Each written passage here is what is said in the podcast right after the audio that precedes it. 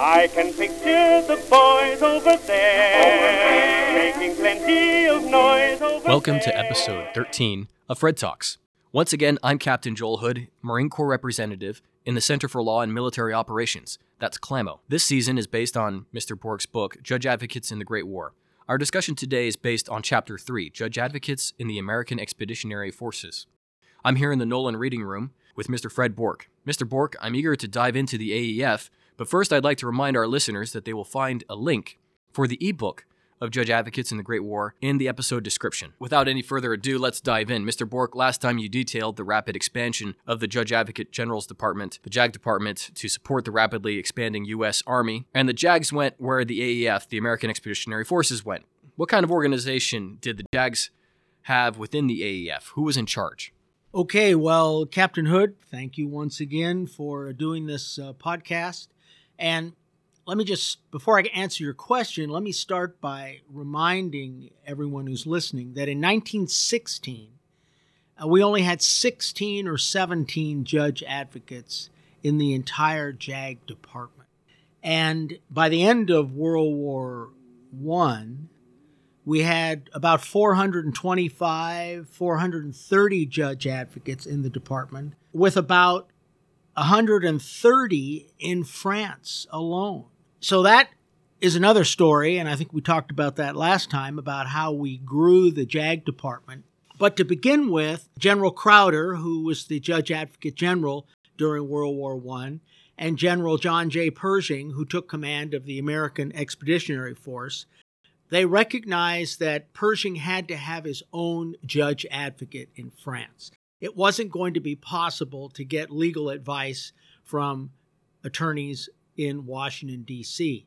So a judge advocate by the name of Walter Bethel, who had been a lieutenant colonel in 1917, he's given a star, he becomes a brigadier general, and he is in command, if you want to call it that, of the judge advocate branch in Paris, France. Actually, it was outside of Paris, where Pershing had his headquarters. And he had 29 judge advocates on his staff and 39 enlisted men, what we would call legal clerks.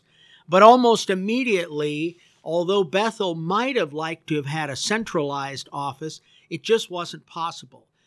Communication in France was non-existent. Phone lines weren't working during combat. Mail wasn't working. If you wanted to communicate with units out in the field, you just couldn't do it unless you sent a dispatch rider.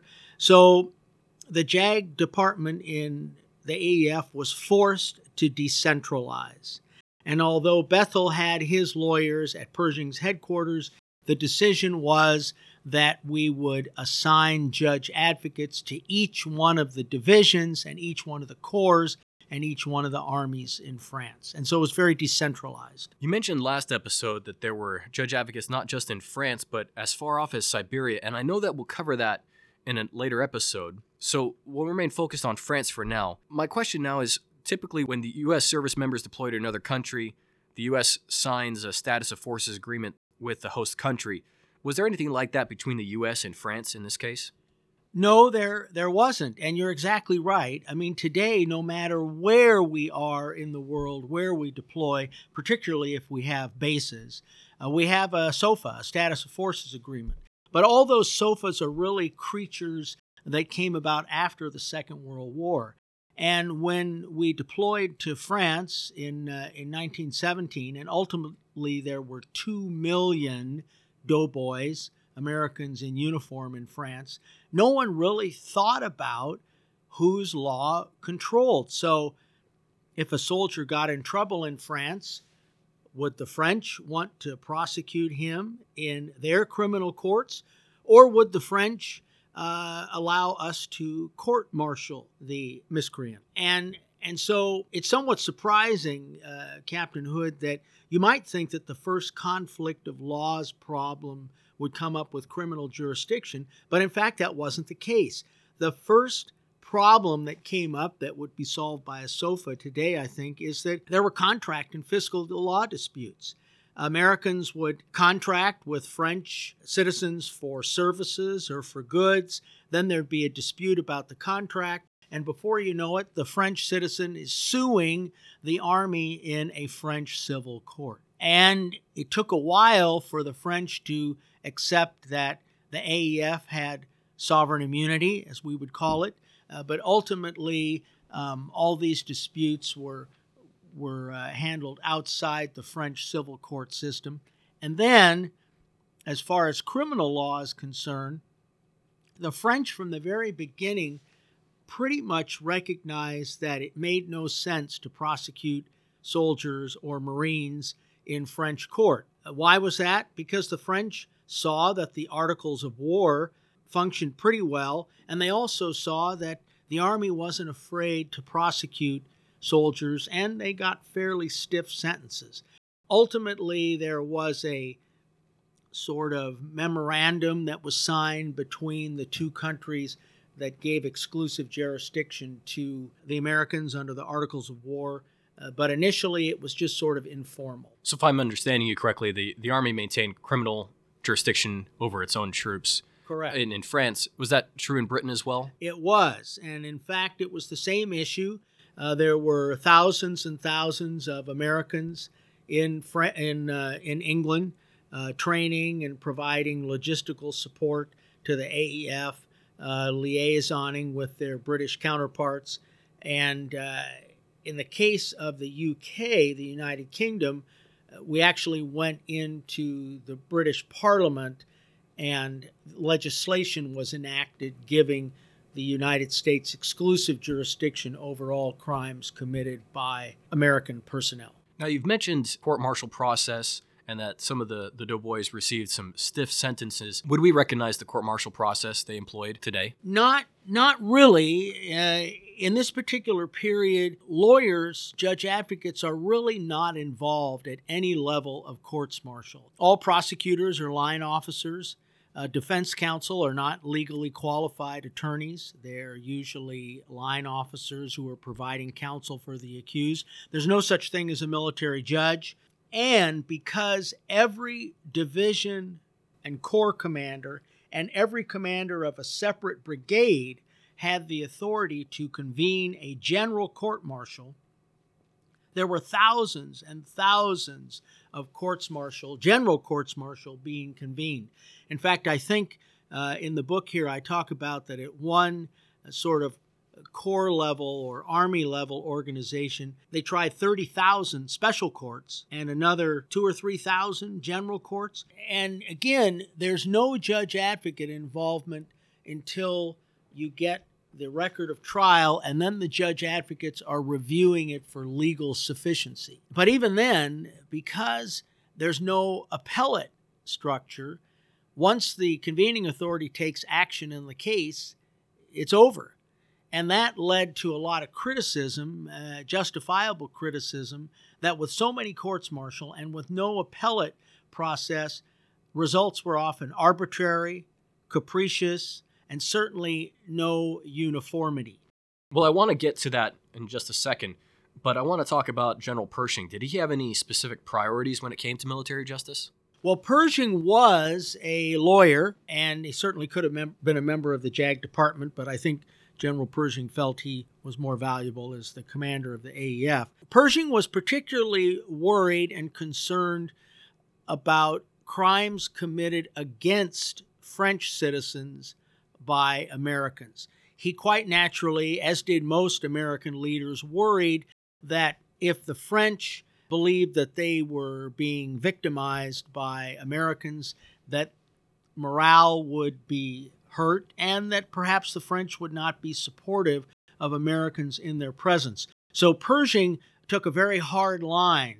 If a soldier committed a rape of a French woman, or if a soldier stole from a Frenchman or a French woman or a citizen, Pershing was inclined to really go after that person, and there would be a heavy sentence. And in fact, if the sentence was not heavy enough, Pershing would criticize the court for failing to do its duty. Returning to what you said before about sometimes capricious and unfair sentences, I know there was controversy after the war about the military justice system, which I suppose is just proof that the more things change, the more they stay the same, as there has been ample criticism of the modern military justice system. But my question is, did the Army uniformly apply the Articles of War, or do you think it was, as you said, that there were wide disparities between groups, between officer enlisted, between ethnic groups, etc.? The Articles of War should have been applied uniformly, but as you can well imagine, commanders took different views of offenses. So one commander, for example, might be really, really inclined to go to a general court-martial for a drunkenness case or mistreatment of an animal. And remember, this is an army where there are lots of horses and mules, and in fact, it's a criminal offense to mistreat an animal, particularly if it's government property. So you might have commanders who really took a hard line on some of these offenses, whereas another commander might say, well, you know, I'm not that worried about a soldier who's drunk on duty as long as it doesn't impact combat effectiveness. So it's, of course, today commanders also take different views depending on the offense. But the difference back here in World War I is that there's no overarching appellate system that can take a look at cases and, for example, use its fact-finding power to get rid of unlawful command influence or disparate sentences. And again, I think a bigger problem is that because every single commander of a separate brigade can convene a general court, you're just going to have lots of cases. And remember, some of these commanders are just not that experienced. The Army had to grow its officer corps really, really fast. There were a lot of these so-called 90-day wonders.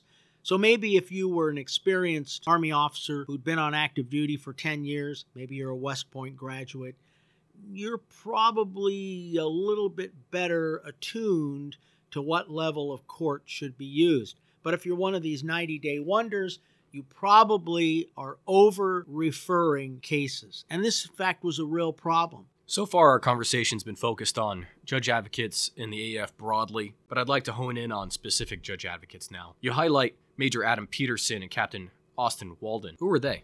So Adam Patterson was the very first African-American judge advocate in our history, a prominent attorney in Chicago who was very, very active in Democratic Party politics. Patterson had been born in Mississippi in the 1870s.